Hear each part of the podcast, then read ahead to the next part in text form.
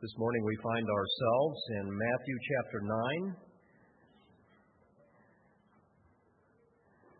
and we will be looking specifically at verses nine through thirteen.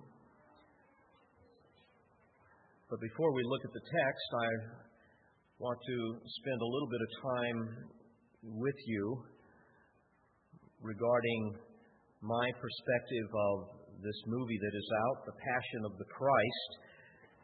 I was able to see it yesterday, and I've had many people in the last uh, several days call and ask what I thought of it, and I know some of you will be doing the same thing, and I thought, well, I need to respond to this and maybe do it once and for all, put it on a, put it on the tape, and, uh, and at the same time, I want to continue on in our study of this text. So I, as I looked at the text, I could see that there There really is a way of blending the two together. So before we look at the text, I want to respond to you with respect to my perspective of the Passion of the Christ.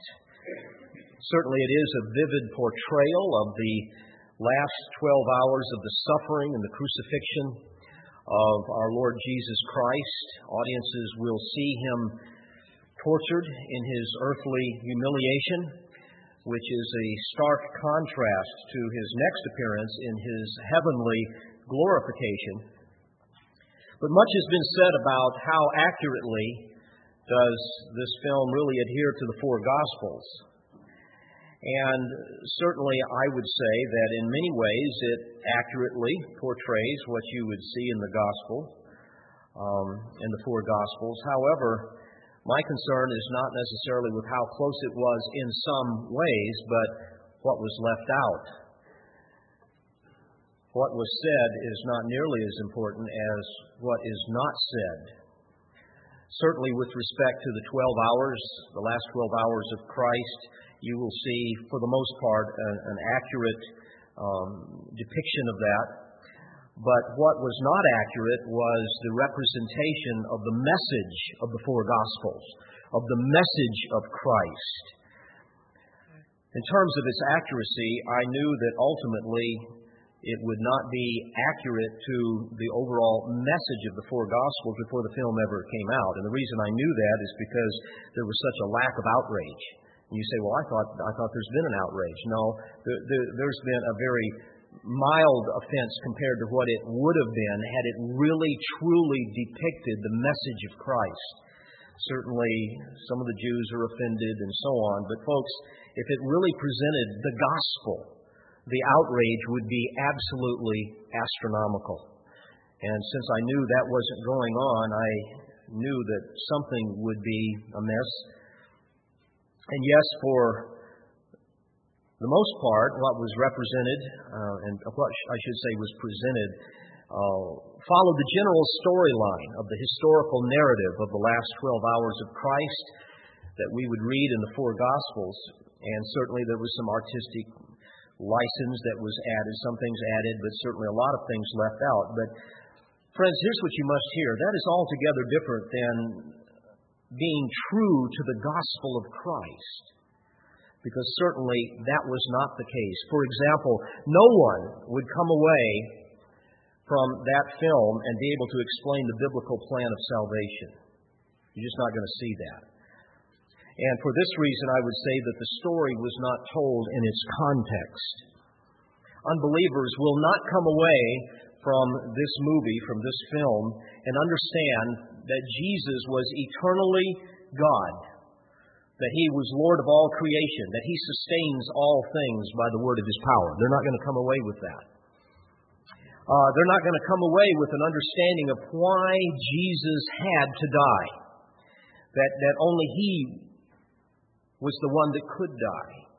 They will come away with the fact that he came to do the will of his Father, whatever that was. There will be no understanding from people as to the utter holiness of God and the utter depravity of man, that man is a sinner by nature, that man is a sinner by choice, that man is a sinner by divine declaration, and that therefore man has incurred upon himself the penalty of spiritual and physical death, and thereby he is subject to the wrath of God. Yet this was the message of the Gospels. This was the message of Christ. People will not come away with any understanding that man is utterly unable to save himself, and that all of his righteousnesses are like filthy rags, and that any doctrine of salvation apart from New Testament Christianity is an abomination to God. They will not come away with that understanding. They will not come away with an understanding of why only a man that is fully God and fully human without a sin nature, namely Jesus, could satisfy the wrath of God. Why only Jesus could give his life as a ransom. They will not understand how his righteousness is imputed to those who trust him. There will be no understanding of Acts four twelve, where we read, "There is salvation in no one else, for there is no other name under heaven that has been given among men by which we must be saved." However, they did quote John fourteen six, "I am the way and the truth and the life. No one comes to the Father but through me." By the way, the whole thing is done in such a way that you cannot understand the Aramaic language that is being spoken. There's only captions at the bottom of the page, but it was still very effective. And even though they presented John fourteen six, without context, this is meaningless.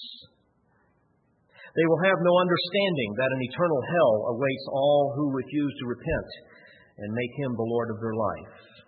Now, I have no doubt that most unsaved people will view this film and come away certainly with a renewed appreciation of the sufferings of Christ. But they will not come away with an understanding that he was their creator and is their creator, and that he is also their judge, and that they are in desperate need to, to, to bow down before him as Savior and Lord. They will not come away with a sense of understanding their own sinfulness, the depth of their own depravity, and be amazed at the divine provision that is ours through the atoning work of the Lord Jesus Christ. Now, what I think they will come away with, beyond a, an, an understanding of, of the, the, the horrific torture of Christ, they will come away with attitudes such as, well, this was a great picture of the power of the human spirit. This is a great movie helping us understand man's potential to love and to sacrifice for fellow man. And certainly we see here in this movie the need to, I'm sure they would say, have the freedom of religion and put down the tyranny of religious bigotry. Or they might say, like the professor of theology at Vanderbilt University, John Thatamano, and I quote, "Jesus is a model of nonviolent resistance, and the cross a symbol of dying to self." You see, friends, they'll not understand that the crucifixion of Christ is all about reconciling sinful man to a holy God.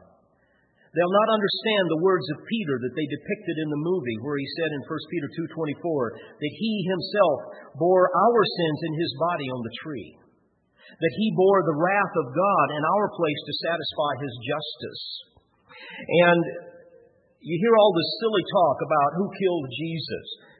Was it the Jews? Was it the Romans? And all of it. Folks, that isn't the point. Jesus said in John ten, "I lay down my life that I may take it up again. No one has taken it away from me, but I lay it down on my own initiative. I have authority to lay it down, and I have authority to take it up again. This commandment I received from my Father." They'll not understand Mark ten forty-five, where the Lord said, "The Son of Man also came not to be served, but to serve, and to give his life as a ransom for many." That's the whole point of the gospel. They'll not understand Hebrews twelve two, where we read that it was for the joy that was set before him that he endured the cross, despising the shame, and is seated now at the right hand of the throne of God. Furthermore, the horrible penalty Jesus endured, dear friends, was not inflicted by the Jews.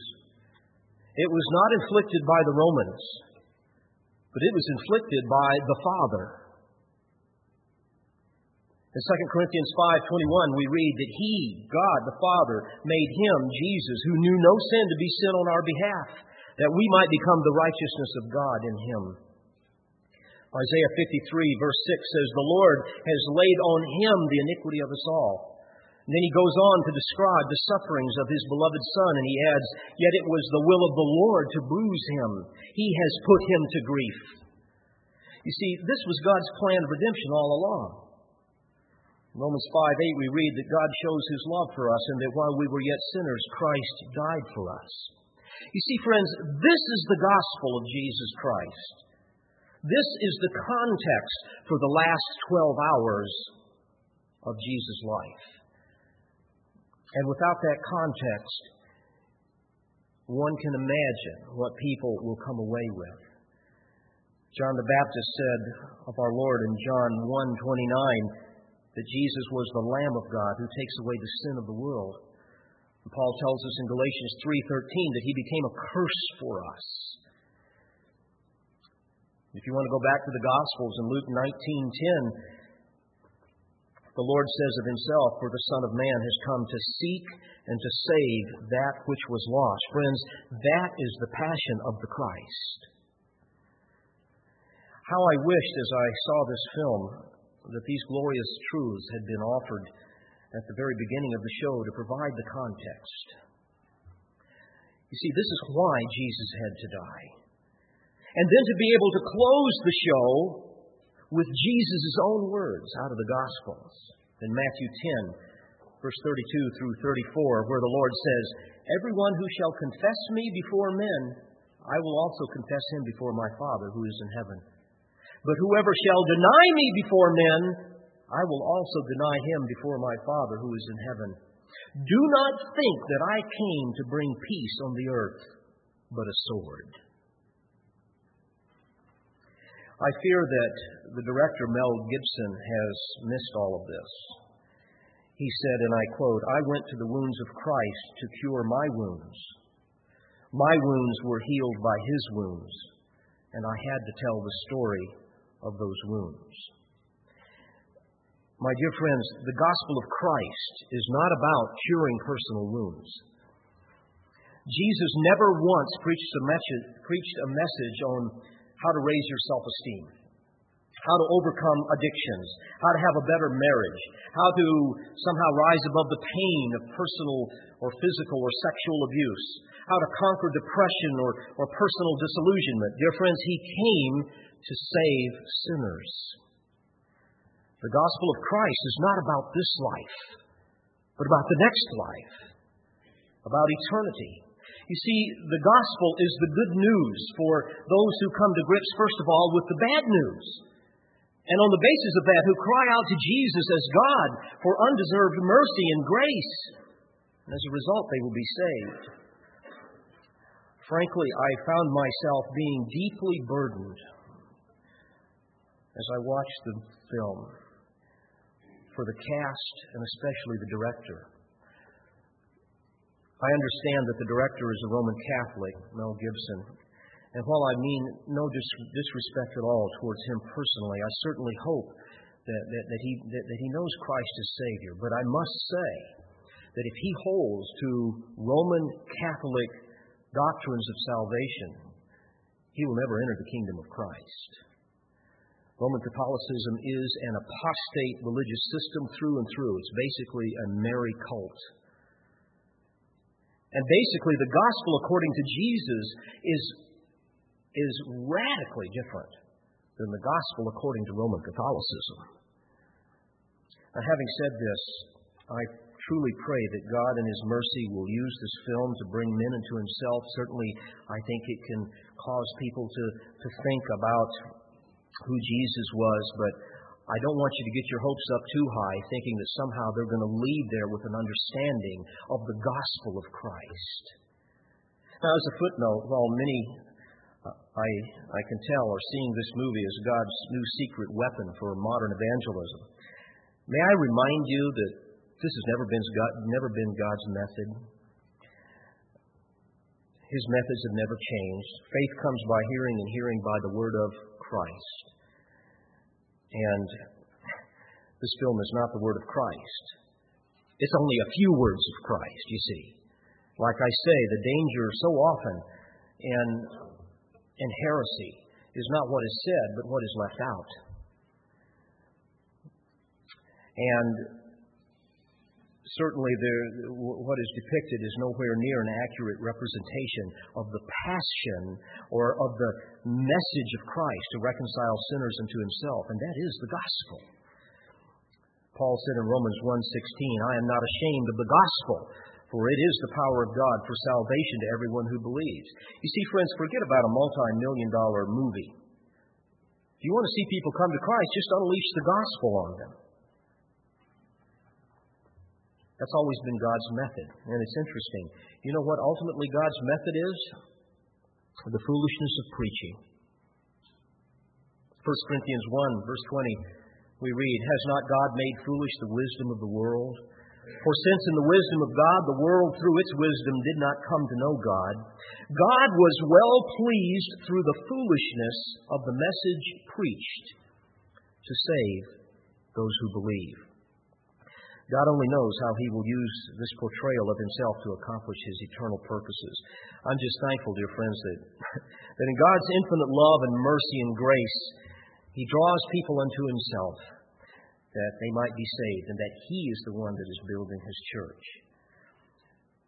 Now, if I could add, the selected theology of this film should not surprise us, because the message, the whole message, shall I say, of the cross is horribly offensive. In fact, it is horribly offensive by God's design. God intended it to be a narrow way that few will find. And you hear people say, when they really hear the message of the cross and they hear the message of Jesus, the gospel according to Christ, you will hear them say, "Oh, come on, you got to be kidding me. You mean to tell me that God became a man, and then He lived this perfect life, and then He willingly allowed His Father to torture Him on a Roman cross. And He did that because we couldn't do it because of our sinfulness, and because we are so sinful, so wretched, that there's nothing we can do to get this God of wrath to save us. And so he had to use, he had to send his son and pour out his wrath upon him. And in order for us to be saved, to be reconciled to God, we have to place our faith in his atoning work." Is that what you're telling me? No, that's what Jesus is telling you. You see, it's absurd to a world that is lost in their sin. You see, the gospel is revolting to those who are perishing. And it's little wonder that this film, as incomplete as it is, would be so controversial. Once again, I say, just think of the outrage if it told the whole story. You see, man can't handle the truth about himself. He is hopelessly biased in his own favor. He is absolutely convinced of his own goodness, of his own ability to somehow win divine favor. Or at least, he's convinced that he is capable of securing it through his own efforts, somehow, some way. And so because of all of this, man bristles at the accusation of his depravity. We're told about that in Romans one. He suppresses the truth in unrighteousness. The Scriptures teach us that, that man loves darkness rather than light because his deeds are evil. He doesn't want to be responsible to God. And we see this even in the gospel light apostasy of contemporary evangelicalism, where people are considered more deprived than depraved, where repentance has been replaced with recovery, where preaching has become soft, kind of warm, fuzzy, bereft of, of doctrinal clarity and, and, and substance, and as, as a result, hearts become calloused, cold, undiscerning. You see, indeed, the, the message of the gospel is a hard pill to swallow. And so what, what has happened is people will come along and they will eviscerate certain truths of the gospel that could be offensive and then play up other things that will somehow speak to people's hearts and give them an idea of the love of God through the sacrificial death of Christ. Now, all of that is true, but taken out of context, don't you see, that is not the gospel. We see this constantly. Let's eliminate the idea of sin And if you don't see your sinfulness, you will certainly not see the need for a Savior.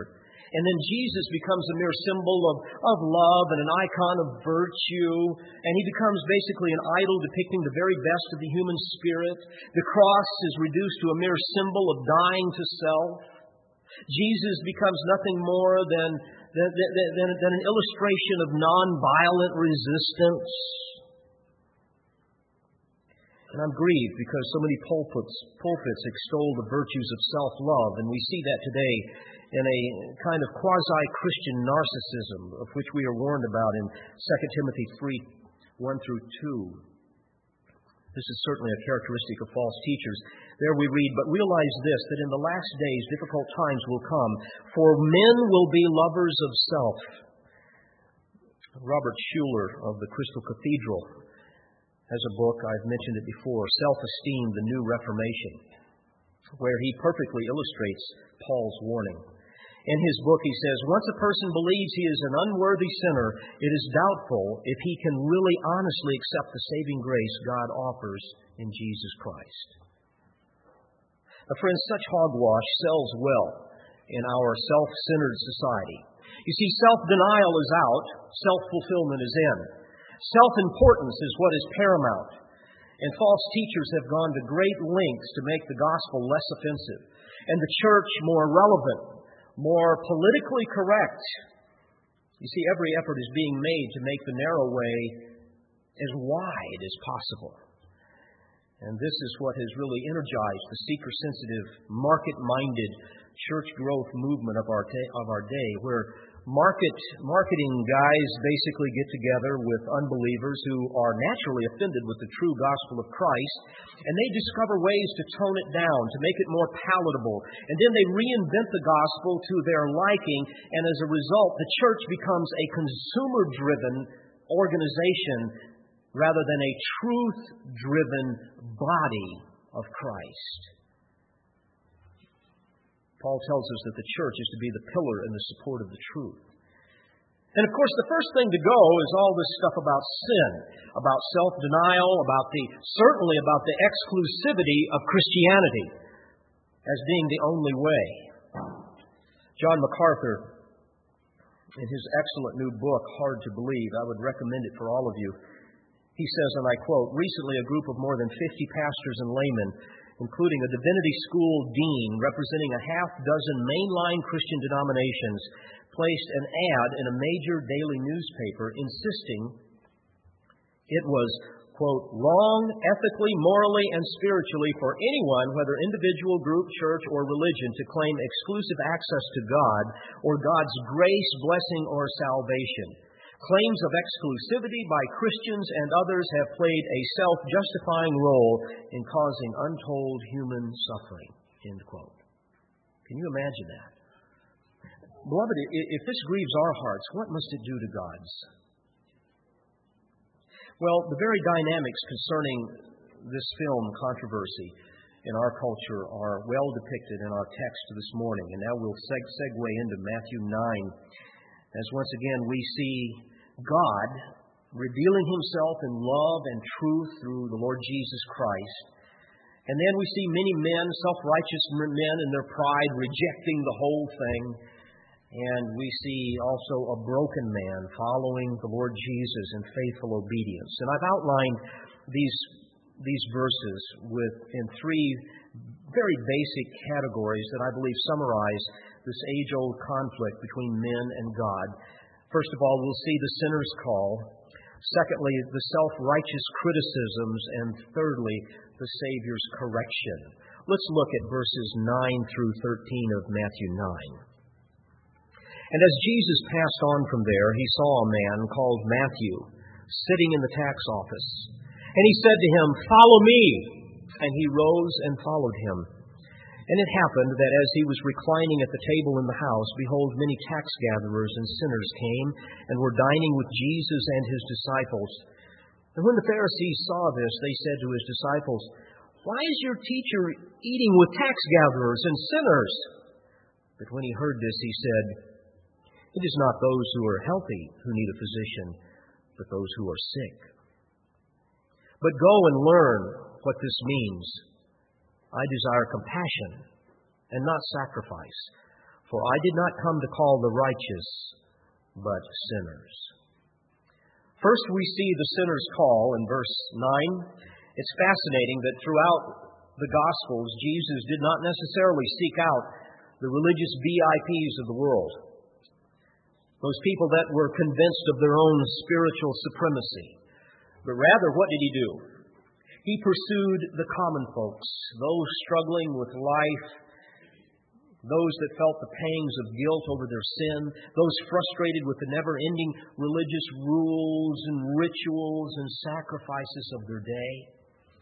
And he preached repentance and forgiveness to the spiritually sick, to the brokenhearted, to the humble, to the contrite, to the penitent. That's why he says in verse thirteen, "I did not come to call the righteous, but sinners." And often these people would be the poor and the oppressed and the ignorant and, and the simple, the fishermen.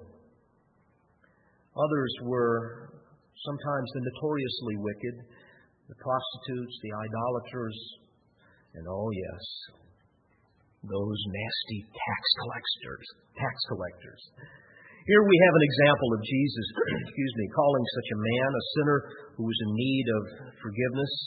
Let me give you the context here. Matthew, of course, is the inspired writer of this gospel, but he is also the one writing of himself here. The Gospel of Mark tells us that his other name was Levi, and he was the son of Alphaeus. Many times, by the way, people in those days had more than one name.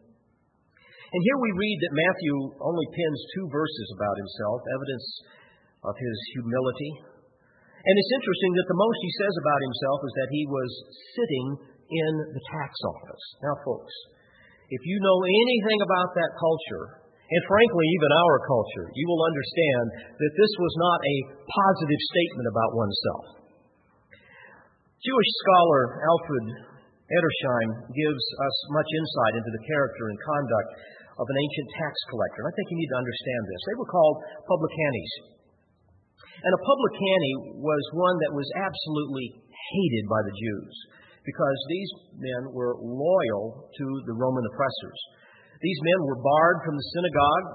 They were placed on the same level as unclean animals, like swine. They were not allowed uh, to, to touch them in any way. They were considered traitors and liars, uh, murderers.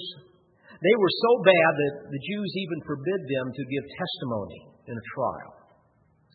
The publican would purchase a franchise from Rome that entitled him to levy taxes upon the people and even travelers that came through the area. Part of that would go back to Rome, and the excess they would keep for themselves. And that's why they were always very wealthy. Now, of course, this was legalized extortion, and they could do it because they had the power of the Roman army behind them. And the Jews, of course, thought they needed to be under a theocracy, not the monarchy of Rome. And so Rome's occupation was considered to be something exceedingly wicked, and to have to pay tribute to them was rubbing salt in the wounds, especially paying those exorbitant taxes that you knew were being siphoned off by the publicani. Now, there were two categories of these publicanis. There were the gabbai that collected the general taxes, taxes on land, property, income, various poll taxes, registration taxes. They had basic land taxes, for example, that went to Rome. One-tenth of one's grain would go to Rome, and one-fifth of one's fruit or wine. They also had an income tax, which was one percent of one's earnings. By the way, when you think about it, they had it better than we do today, don't they? Or didn't they? Of course, uh, they had poll taxes that varied all over the place. And the tax collector now was, was allowed, again, to, to add whatever he could get away with. And very often what the, the, the gabbai would do, they would come along and, and accept bribes from the wealthy in an effort to reduce or falsify their taxes. And then, of course, they would cost shift on to the poor that would have to make up the difference. And so these men would amass great fortunes at the expense of their countrymen. Well, not only did you have the Gabites, but there was also what was called the Moces. They collected a broader variety of taxes, tantamount to our um, taxes on import, import duties, for example, tollway taxes, uh, uh, various license fees. They had the same types of things in those days. And there was absolutely no limit upon what they could come up with to tax. Virtually any possession, any activity, they could they could tax. And so they would tax people's servants, they would tax their tools, their boats, their boat dock, the number of fish that you catch. They would tax a traveler that would come through and, and uh, tax his donkey. Or they even had the power to open private letters to determine if there was some kind of a business transaction going on, and then maybe they could levy a tax on that as well. Now, there were two kinds of moces. The great moces that would hire other men to do their dirty work, and then there were the small moces that did their own assessing, did their own collecting. These were the ones that interfaced with the community on a day-to-day basis.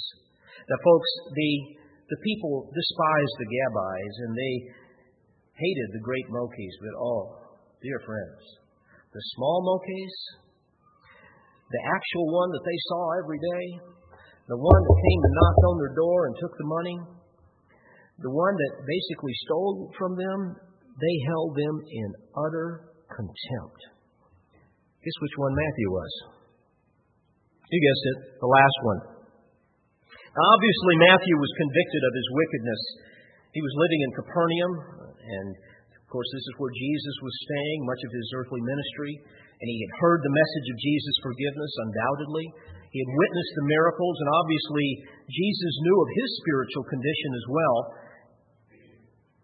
And Matthew understood, obviously, the Lord's mercy and His grace and, and His forgiveness. And, and so what Jesus did, knowing all of this also of Matthew's heart, Jesus comes along and says to Matthew, "Follow me." Now, obviously, the scribes and the Pharisees were infuriated when this happened. You think about this. You see, they already hated Jesus because of the way he so effectively unmasked their hypocrisy, because of the way he so ingeniously exposed their foolishness. I mean, these guys were really ticked. And now, of all things, to add insult upon injury, I mean, here is the ultimate snub now. Jesus comes along and says to a small moces, "Follow me." Matthew, that despicable, murdering thief. And it's interesting that Matthew did exactly that. He followed the Lord. In fact, Luke five twenty-eight, in Luke's Gospel, we read that Matthew left everything behind and rose and began to follow him. Matthew didn't say that of himself. He didn't want to brag. But he left everything. And he had to have been a very wealthy man. He left his lucrative career, his all of his material blessings. You see, folks, nothing had any value compared to the infinite value of following Christ. He had witnessed firsthand the staggering hypocrisy of apostate Judaism.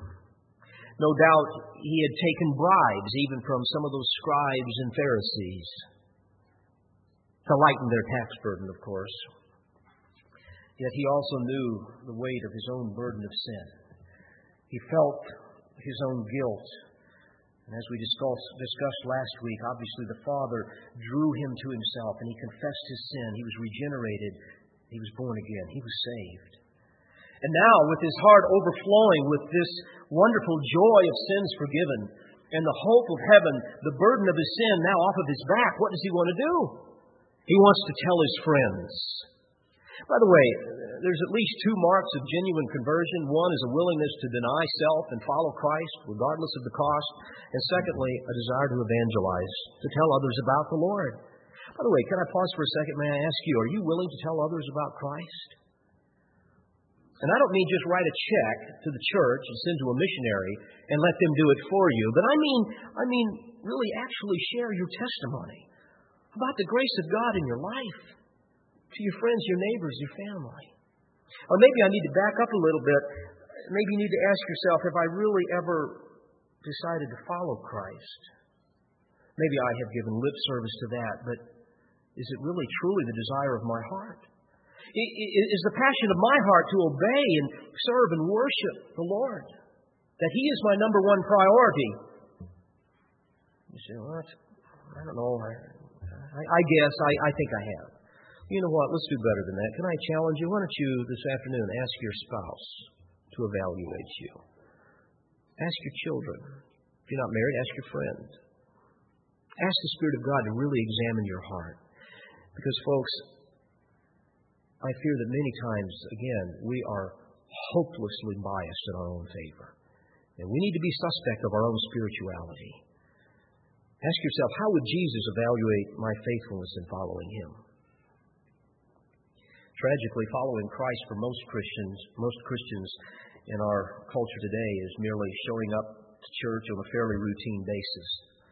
And folks, if that is all it is, and you know Christ, and you truly call yourself a Christian, you really need to examine your heart. Maybe truly you are born again, but certainly you're grieving the Holy Spirit. You've placed yourself in the pathway of divine chastening, and you are forfeiting blessing in your life. Well, Matthew decides to throw a great banquet to celebrate his new life in Christ and to introduce his, his friends to Jesus. And we see here from the text that they were tax gatherers and sinners. By the way, sinners, uh, harmatoloi in Greek, is a term uh, denoting those who had no respect for God, who had no respect for the Mosaic law, for the rabbinical traditions. Basically, folks, this was the mafia of the day. The, these folks were, were, were the prostitutes and the dope fiends and, and, and, and the drunkards and the murderers and the thieves and the politicians. The, this was really the who's who of the wicked. So they're all now dining with Jesus. Now, can't you see the scene here? The Pharisees and the scribes are sneaking around like, like modern-day paparazzi, desperately trying to find fault, you know. Oh, if they would have had a camera of that day. Don't you know they would have taken a picture, and it would have been on all the papers. Trying to catch Jesus in some compromising situation. And this brings us to the second scene of the narrative, the self-righteous critics. In verse eleven, we read about it. Why is your teacher eating with the tax gatherers and sinners, they say. In other words, he claims to be so spiritual. Look at him. Not once has he offered to eat with us, and we are the religious leaders of Judaism. But you see, they fail to realize that from God's perspective, they were the self-righteous, self-appointed keepers of the gate. They had the gift of criticism. They were the fault finders, judging others according to their own standard, not God's standard. By the way, it was probably this scenario that later fueled the slanderous indictment of Jesus in Matthew eleven, verse nineteen. Where we read that they said of him, he is a gluttonous man and a drunkard, a friend of tax gatherers and of sinners. Well, Jesus overhears and responds to their query, which was really a veiled indictment. And he says to them in verse twelve, is it not those who are healthy? Or he says, it is not those who are healthy who need a physician, but those who are sick. And this brings us to the third scene in the narrative, the Savior's correction. The Savior now uses the perfect analogy. And here's what he's saying, friends. Just as a physician would be expected to tend to the sick and not to the healthy, likewise, the Savior of sinners would be expected to tend to sinners in need of forgiveness. That's the point. And I believe there was also a sting in Jesus' correction. I think he was also saying, what about you men?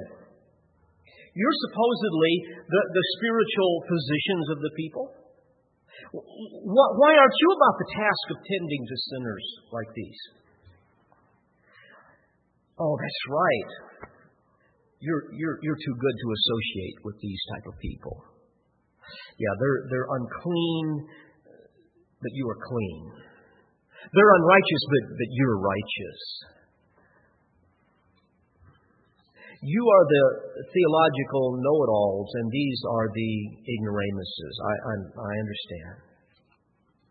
That's why he says in verse thirteen, but go and learn, which was a term that was often used in the traditions of that, of that day when somebody needed to basically understand their theology better. Go and learn. And don't you know that was a slap in the face to these scholars? I mean, nobody would ever tell them that. But Jesus did.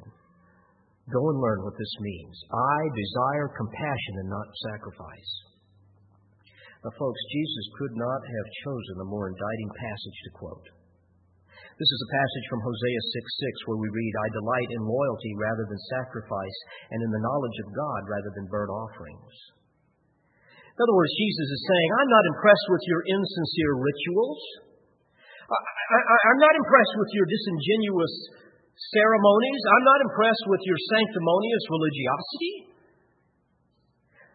Where's your compassion for those who are dying in their sins? Where's your love for the unlovely? Where's your sacrifice and mercy, your sacrifice of mercy and sacrifice of grace that needs to be extended to those who understand at least? You see, you're just like Hosea's unfaithful, adulterous wife, Gomer. You are spiritual harlots, you unfaithful hypocrites. You see, that was the sting behind the passage that he quoted to them. And that's why he said, I did not come to call the righteous. In other words, the self-righteous like you, who consider yourselves to be worthy of divine blessing because you're such a good person, or because you keep the law even though you've contrived it, and it's all external and phony. But I came to call sinners. Sinners like these with whom I am dining. Yes, indeed. Sinners like Matthew that you despise. You see, friends, again, this was the passion of the Christ. To seek and to save that which was lost. And to lay down his life as a ransom for many. To be sin on our behalf, that we might become the righteousness of God in him. That we might become trophies of his grace. Well, I believe Isaac Watts understood this well when he penned these lyrics in seventeen oh seven. And I close with this thought.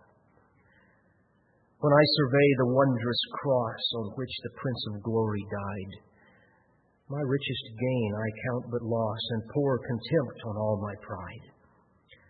Forbid it, Lord, that I should boast.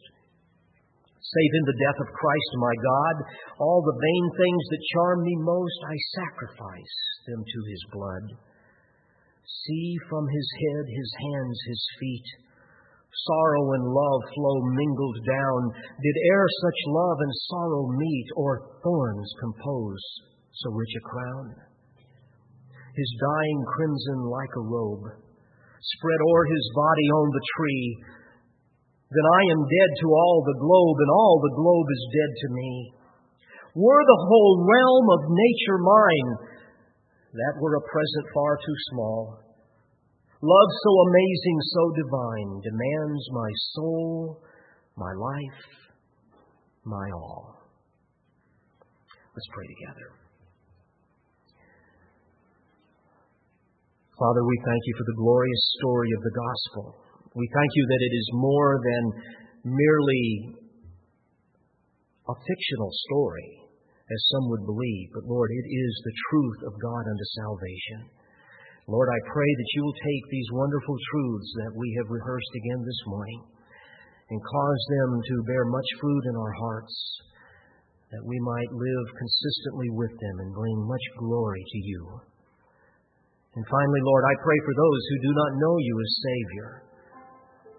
And Lord, I pray especially for all the thousands and thousands of people that are seeing this movie with this selective theology. Lord, I pray that somehow you can even use this to cause them to ask the hard questions, why did Jesus really have to die? And then, Lord, would by your grace and by your mercy, show them the truth of the gospel through some friends, through some pastor, certainly through your word and by the power of your Spirit, that they might fall at the foot of the cross and cry out for the salvation that can only come by grace alone, through faith alone, in Christ alone. We pray all of this in the precious name of Jesus and for His sake. Amen. Brian.